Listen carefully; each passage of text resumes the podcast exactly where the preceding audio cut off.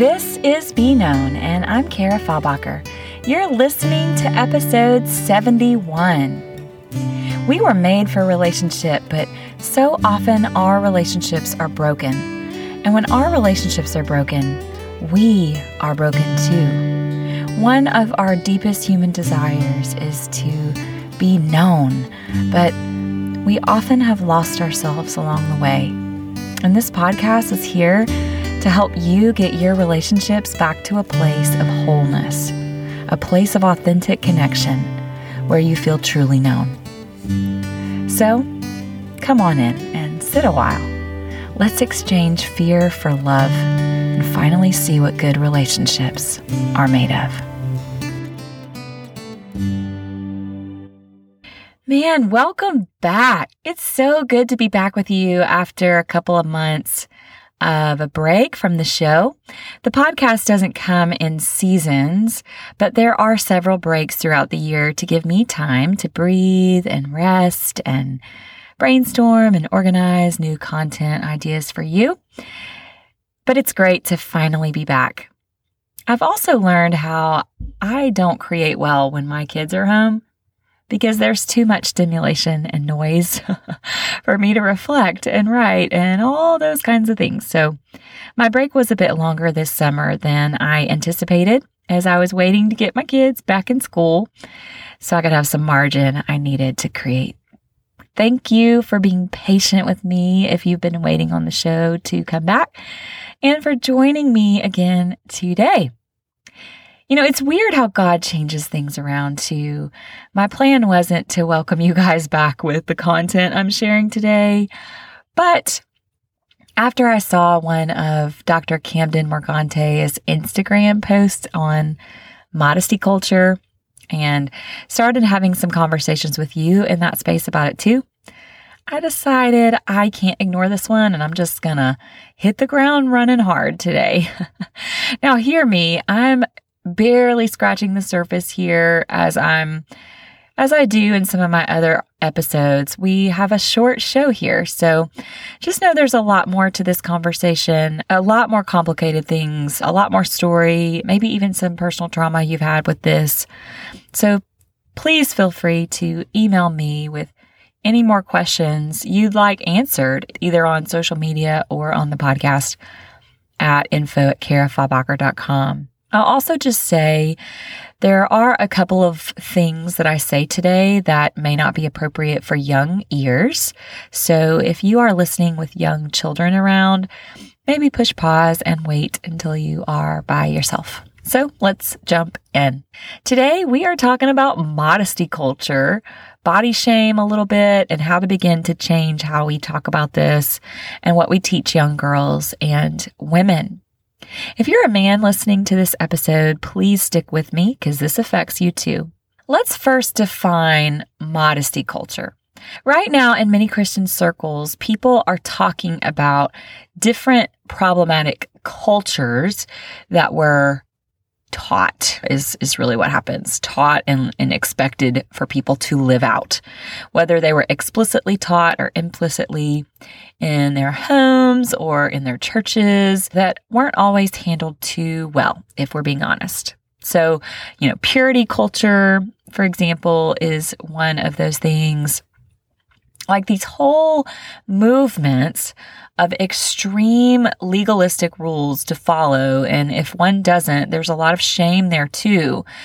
So, modesty culture was the movement in which young girls, teens, and young women, and maybe even a lot of adult women, were taught to be super modest to make sure they weren't causing the guys around them to stumble or to lust over them. That's essentially what it was.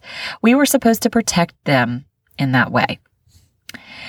Now, I'm sharing my perspective as a Southern white Christian woman in the US.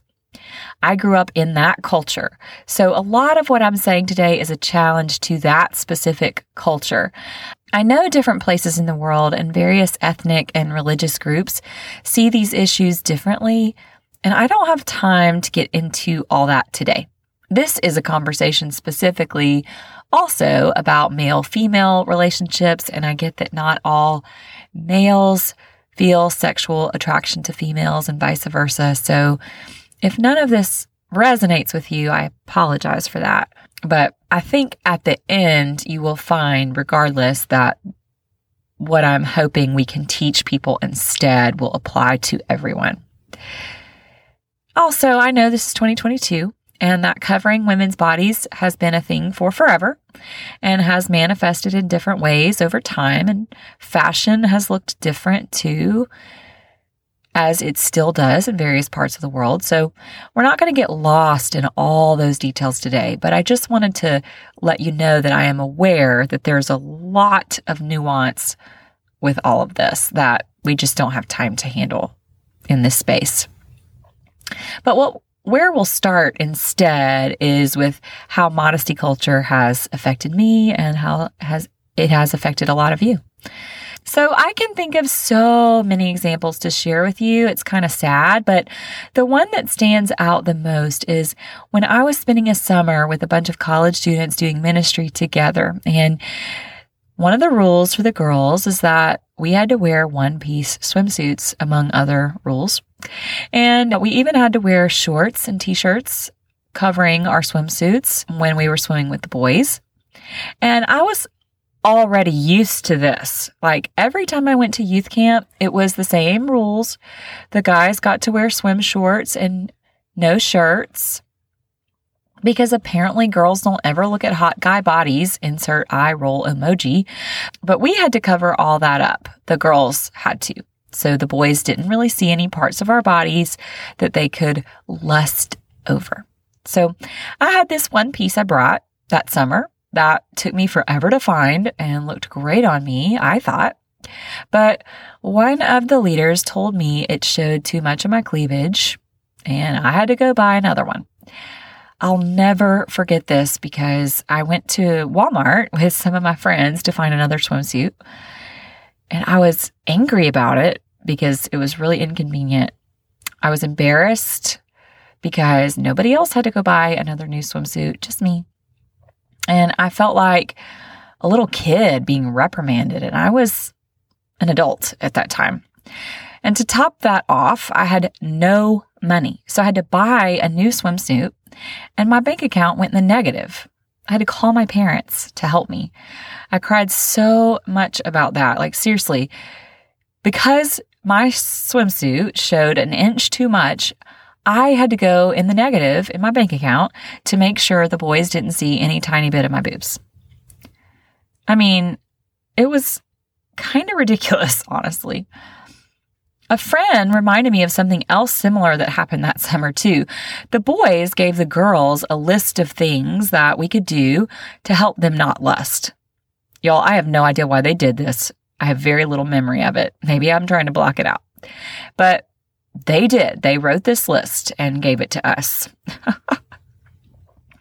One thing my friend remembered that was on the list was to not wear purses with straps that crossed our bodies, crossed over our chest, because it made the boys want to look at our boobs. Like, is this real life, y'all? Like purses. I'm not even making this stuff up. So many of you could probably tell me tons of stories about rules that were placed on you like this that are honestly kind of ridiculous if we're sitting and thinking about them too long, you know. Rules to cover your bodies so the guys won't look and lust. I mean, seriously, that's what it really boiled down to. Rules like shorts need to be no more than three inches above the knee and no spaghetti straps. Straps should be at least fin- three fingers wide. And oh my goodness, absolutely no shirts that are strapless. My goodness. Shirts can't be fitted or show your tummy. Absolutely no cleavage ever, God forbid. Dresses can't be fitted or too short. Only one piece swimsuits with t shirts over the top, like y'all. These were actual things, and maybe in a lot of your circles, it still is an actual thing. There are so many rules, and it seems like they're for girls only to cover their bodies, to cover their curves. Yes, women's bodies are made differently than man than men's bodies. And women are taught to cover their curves. Any any of them. Anything about their body. We don't need to show too much leg. We don't need to show too much tummy. We don't need to show any of our private areas anywhere too much, right? And because of that, girls were always nervous about what we wore. Like, is this fitting into those rules? Oh my God, what if the boys actually look at my body? We had to constantly be on edge and we were shamed or felt very ashamed if something we wore was fitted or more low cut or too short or whatever. And yes, I do know it's been worse in other time periods and worse in other cultures today. I do get that. But for most of us who grew up like this, it was very shaming and problematic. Because modesty culture, which is what all that really is, it leads to body shame and it makes us take responsibility for something that isn't ours, right? This can greatly affect our relationships with our own bodies, but also our relationships with other people. Modesty leads to body shame because it's essentially telling you your body isn't good because your body makes dudes lust. Your body makes dudes fantasize and maybe even masturbate. In other words, your body makes dudes sin. Or it makes them go further than even that. It makes them want to touch you and do all kinds of things to you. So your body needs to be covered and hidden. It's not good. It needs to be covered and hidden. Dr. Camden Morgante also says this modesty culture leads to a lot of body shame and a sense that our bodies are inherently wrong, sinful, and can cause others to stumble. Gosh, how many times have we heard that? She says it makes girls responsible for boys' lust instead of empowering each gender to be responsible for their own thoughts and actions. You know, this sounds so familiar, right? In the Garden of Eden, after Adam and Eve ate the forbidden fruit and disobeyed God, the first thing they did was hide from Him and from each other. They were ashamed. Their sin separated them from Him, and they were ashamed of their bodies and their nakedness. Their bodies created as good that He never intended them to feel shame about. Yeah, those bodies. They hid from him and from each other. And God's like, How'd you know you're naked? In other words, what happened for you to start seeing your bodies as anything other than good? What happened to make you want to hide them? The fall affected how we see bodies. It was when body shame entered the picture. And God, you know, so graciously provided them coverings for their bodies because He knew that, that in that moment, it would probably never be the same. It wasn't supposed to be like this ever. Now, y'all, I'm not saying we all need to join like weird naked colonies and never wear clothes again, but it's important to recognize that your body is good. Your body isn't some sexual object that's the reason a man can't control himself. Do I need to say that again? Your body isn't some sexual object. That's the reason a man can't control himself. Your body is good. You were made in the image of God too. And I'm talking to the women right there. Modesty culture also makes women take responsibility for man's actions, and that's so messed up. No one is responsible for anyone's actions, thoughts, feelings, or behaviors other than their own. If I wear a bikini at the beach, and newsflash, I do sometimes, it is not my fault if some dude starts fantasizing over me. I'm just there to tan and swim. He's in control of himself. He doesn't have to let his brain go there. And if I see a fit man in a swimsuit, it's my responsibility, especially as a married woman, to not let my eyes linger too long or let my brain go too far. Can I think someone is attractive? Sure. But it's my job not to let my thoughts go too far, and it's a man's job to do the same. Well, Kerrah, men are more visual and just fantasize so much more than women. Their brains immediately go to sex. Okay, that's what we've all been taught as women and why we're told to cover up. But I'd wager there's a lot more to men than being some sort of sex animal. They can control themselves, and if their thoughts go too far, they're responsible to rein them in. That doesn't mean we just put our bodies on display all the time either. I'm not saying that. I'm just saying those legalistic rules are a bit much, and men are responsible for their own thoughts and behaviors, period. And so are women. Women, if you are putting on clothes specifically to lead a man to want you sexually, then I'd say that's not great. Unless it's your spouse, then have at it. But if you find yourself just looking for attention, specifically sexual attention, then that's your responsibility to own up to and work through and work on. Because I would say that that's not okay either. You know, I'm not sure there's a black and white way to fix this issue. I do think, however, the legalistic rules can, for the most part, be tossed. For women, we need to think about what we feel comfortable wearing and what we feel is okay. Not because of some rule that's been thrown on you in your life, but uh, what you actually feel like is okay. You know, if you're not comfortable wearing bikinis in front of other men, then don't. But if you are, wear it. If you're comfortable with crop tops, then wear them. If you're not, then don't. There's a lot more gray here than there is black and white, and we have to accept that. Christians, specifically here, we have to accept that. We, as women and men, do also need to consider social and professional norms and dress appropriately. Like, I'm not showing up to counsel people in a crop and shorts, okay? But I may wear that to work out or go to Target, and there's nothing wrong with that. There's so much gray here. I think we need to be more kind about that and more accepting of the fact that there is so much gray.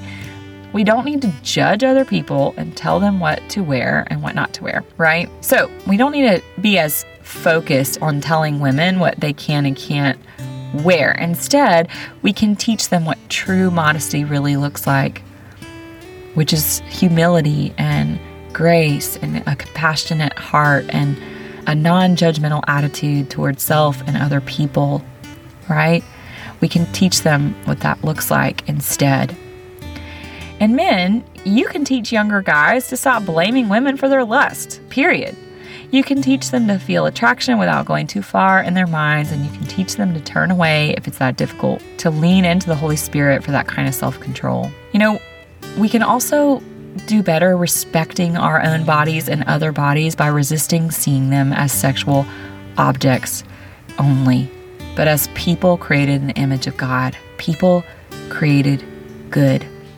We as the church need to be people of compassion and grace, not people who keep adding more and more legalistic rules to scripture that shame people. Jesus couldn't stand that when he walked this earth. So we get off our high horses and we stop making women feel so ashamed of the curves they're in. We take responsibility for ourselves and live in a way that we believe is honoring the one who made us and our bodies good. Thanks for sitting a while with me today and being patient through that.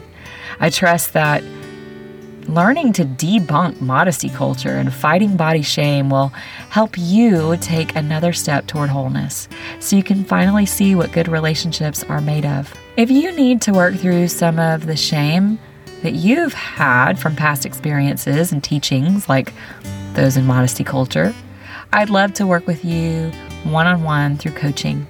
My heart is to help you have more whole relationships with yourself, with God, and with others. So please check out how to work with me at www.kerrahfabacher.com slash book dash online.